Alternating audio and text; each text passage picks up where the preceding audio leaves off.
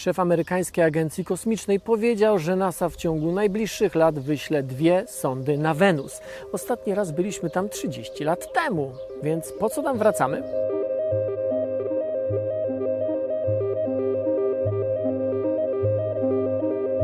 Wenus i Ziemia to bliźniaczki. Są planetami tego samego typu, planetami skalistymi, mają niemal identyczną wielkość, mają bardzo podobną powierzchnię i mają atmosferę. Znacznie więcej je łączy niż dzieli, choć to, co je dzieli, jest oczywiście ciekawsze. Przy powierzchni gruntu na Wenus panuje niemal stukrotnie wyższe ciśnienie niż przy powierzchni Ziemi. Jeszcze gorzej jest z temperaturą, która miejscami sięga niemal 500 stopni Celsjusza. Lądowanie tam, poruszanie się tam jest kosmicznie trudniejsze niż te same czynności na Księżycu czy na Marsie. Dodatkowo bardzo gęste chmury powodują, że Wenus jest całkowicie zakryta. Powierzchnia Wenus jest całkowicie zakryta. Nie da się jej badać z zewnątrz, z orbity. Nie da się na przykład przeprowadzać z orbity wielu eksperymentów, badań, pomiarów, które przeprowadza się z orbity Marsa. Gdy to wszystko sumujemy, zaczynamy rozumieć, czy zaczynam rozumieć, dlaczego o Wenus wiemy tak mało. Mimo tego, że jest bliżej e, niż Mars choć tą odległością e, sprawa jest nieco bardziej skomplikowana. Wenus jest drugą, licząc od Słońca, planetą naszego układu planetarnego. Najmniejsza odległość pomiędzy Ziemią a Wenus wynosi około 40 milionów kilometrów. To prawie o 20 milionów kilometrów bliżej niż najmniejsza odległość pomiędzy Ziemią a Marsem ale gdy liczymy nie minimalne, a średnie odległości, okazuje się, że najbliżej Ziemi średnio jest Merkury. Te dwie misje, które Amerykanie chcą wysłać na Wenus, to Da Vinci Plus i misja Veritas. Da Vinci Plus będzie odpowiedzialna za badanie atmosfery, w tym poszukiwanie w niej pierwiastków gazów szlachetnych. Dane o nich pozwolą odpowiedzieć na pytanie, czy na Wenus były kiedyś oceany. Dane z tej misji pomogą zrozumieć, albo przynajmniej przybliżą nas do zrozumienia problemu czy tematu, skąd wzięła się tak gęsta atmosfera na Wenus. Posłuchajcie tego. Ziemia i Wenus są planetami bardzo podobnej wielkości, ale atmosfera Wenus jest niemal 100 razy cięższa od atmosfery Ziemi. Dlaczego? Co takiego tam się stało? Czy Wenus zawsze miała tak gęstą i ciężką atmosferę? Nawet pomijając kwestię temperatury, każdy z marsjańskich łazików, gdyby wylądował na Wenus, zanim dotknąłby, gdyby lądował na Wenus, zanim dotknąłby gruntu, zostałby zgnieciony jak puszka coli nadepnięta nogą słonia. Dla zobrazowania mm, e, tego na, powierzchni Wenus z powodu tak gęstej atmosfery dociera zaledwie 1% światła słonecznego. 99% jest pochłaniana albo absorbowana przez atmosferę. Tam nawet w ciągu dnia panuje półmrok. Zresztą intrygująca jest nie tylko gęstość, ale także skład mm, wenusjańskiej atmosfery. Atmosfera Wenus składa się głównie z dwutlenku węgla, z bardzo niewielką domieszką azotu, a tymczasem atmosfera Ziemi składa się głównie z azotu, prawie 80%, z tlenu około 20%, dwutlenku węgla jest w niej bardzo, bardzo niewiele. Te atmosfery są tak różne, a my wciąż nie wiemy, co jest tego powodem. Ostatnią sondą, która badała atmosferę Wenus była radziecka Vega z 1985 roku, czyli sprzed 36 lat. Późniejsze sondy, w tym kilka amerykańskich, koncentrowały się raczej na topografii planety, na jej powierzchni, a nie na atmosferze. Badanie atmosfery przez Da Vinci Plus będzie się odbywało podczas opadania kapsuły na spadochronach. To opadanie będzie trwało ponad godzinę i w trakcie jego trwania mierzony będzie tylko skład atmosfery, także temperatura, ciśnienie, a nawet ruchy gazów, ruchy atmosfery na różnych wysokościach. Wiele z tych badań, na przykład skład gazów szlachetnych czy śladowych, ich izotopów, nigdy wcześniej nie było przeprowadzanych. Dzięki tym danym będzie można odtworzyć niektóre procesy chemiczne zachodzące w atmosferze Wenus, a o tych procesach, o dynamice tej atmosfery wiemy bardzo, bardzo niewiele, żeby nie powiedzieć, że nie wiemy prawie nic.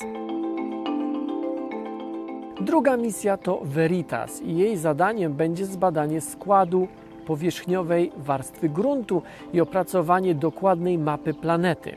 Dokładnej, czyli z rozdzielczością poziomą wynoszącą około 250 metrów i rozdzielczością pionową około 5 metrów.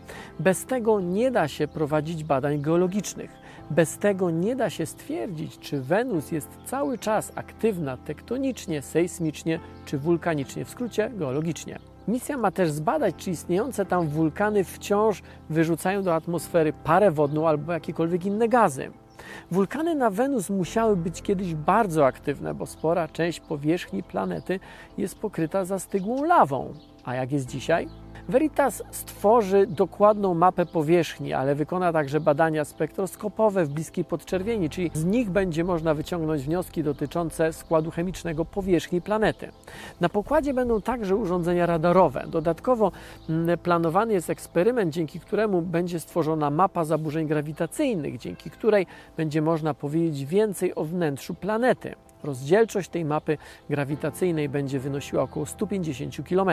Obydwie misje Da Vinci Plus i Veritas mają z sobą ściśle współpracować. Najprawdopodobniej rozpoczną się około 2028 roku mm, i potrwają do 2030 roku, czyli przed końcem tej dekady dwie misje e, będą skierowane w kierunku Wenus. Na Wenus wracamy, bo bardzo mało o niej wiemy. To jest najkrótsza chyba odpowiedź. Być może kiedyś Wenus była planetą, na której była ciekła woda, może było życie.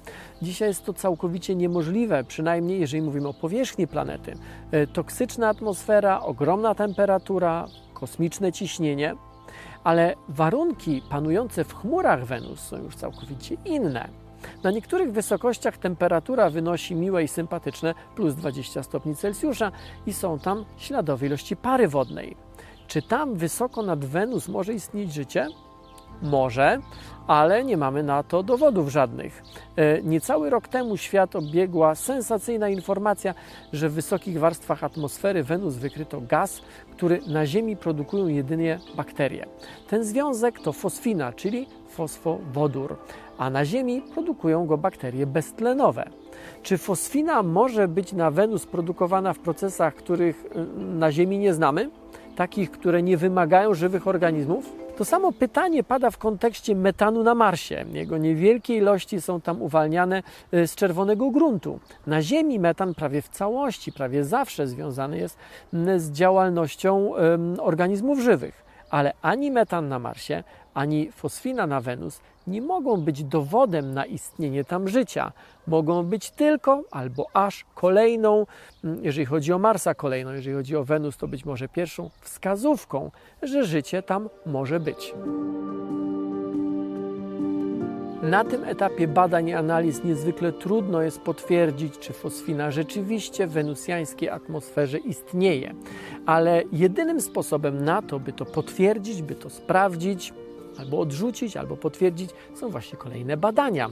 Cała nauka, szczególnie nauka ścisła, opiera się o potwierdzanie, sprawdzanie i weryfikowanie. Wenus to planeta znacznie trudniejsza do badania niż Mars, choć jest bardziej niż Mars podobna do Ziemi. Planety warto badać nie tylko po to, by pozyskiwać informacje o nich samych, ale by te informacje uzupełniały informacje o Ziemi. Jesteśmy elementem większej układanki, żeby zrozumieć miejsce, w którym żyjemy, ewolucję tego miejsca i co za tym idzie także jego przyszłość. Musimy poszerzać perspektywę.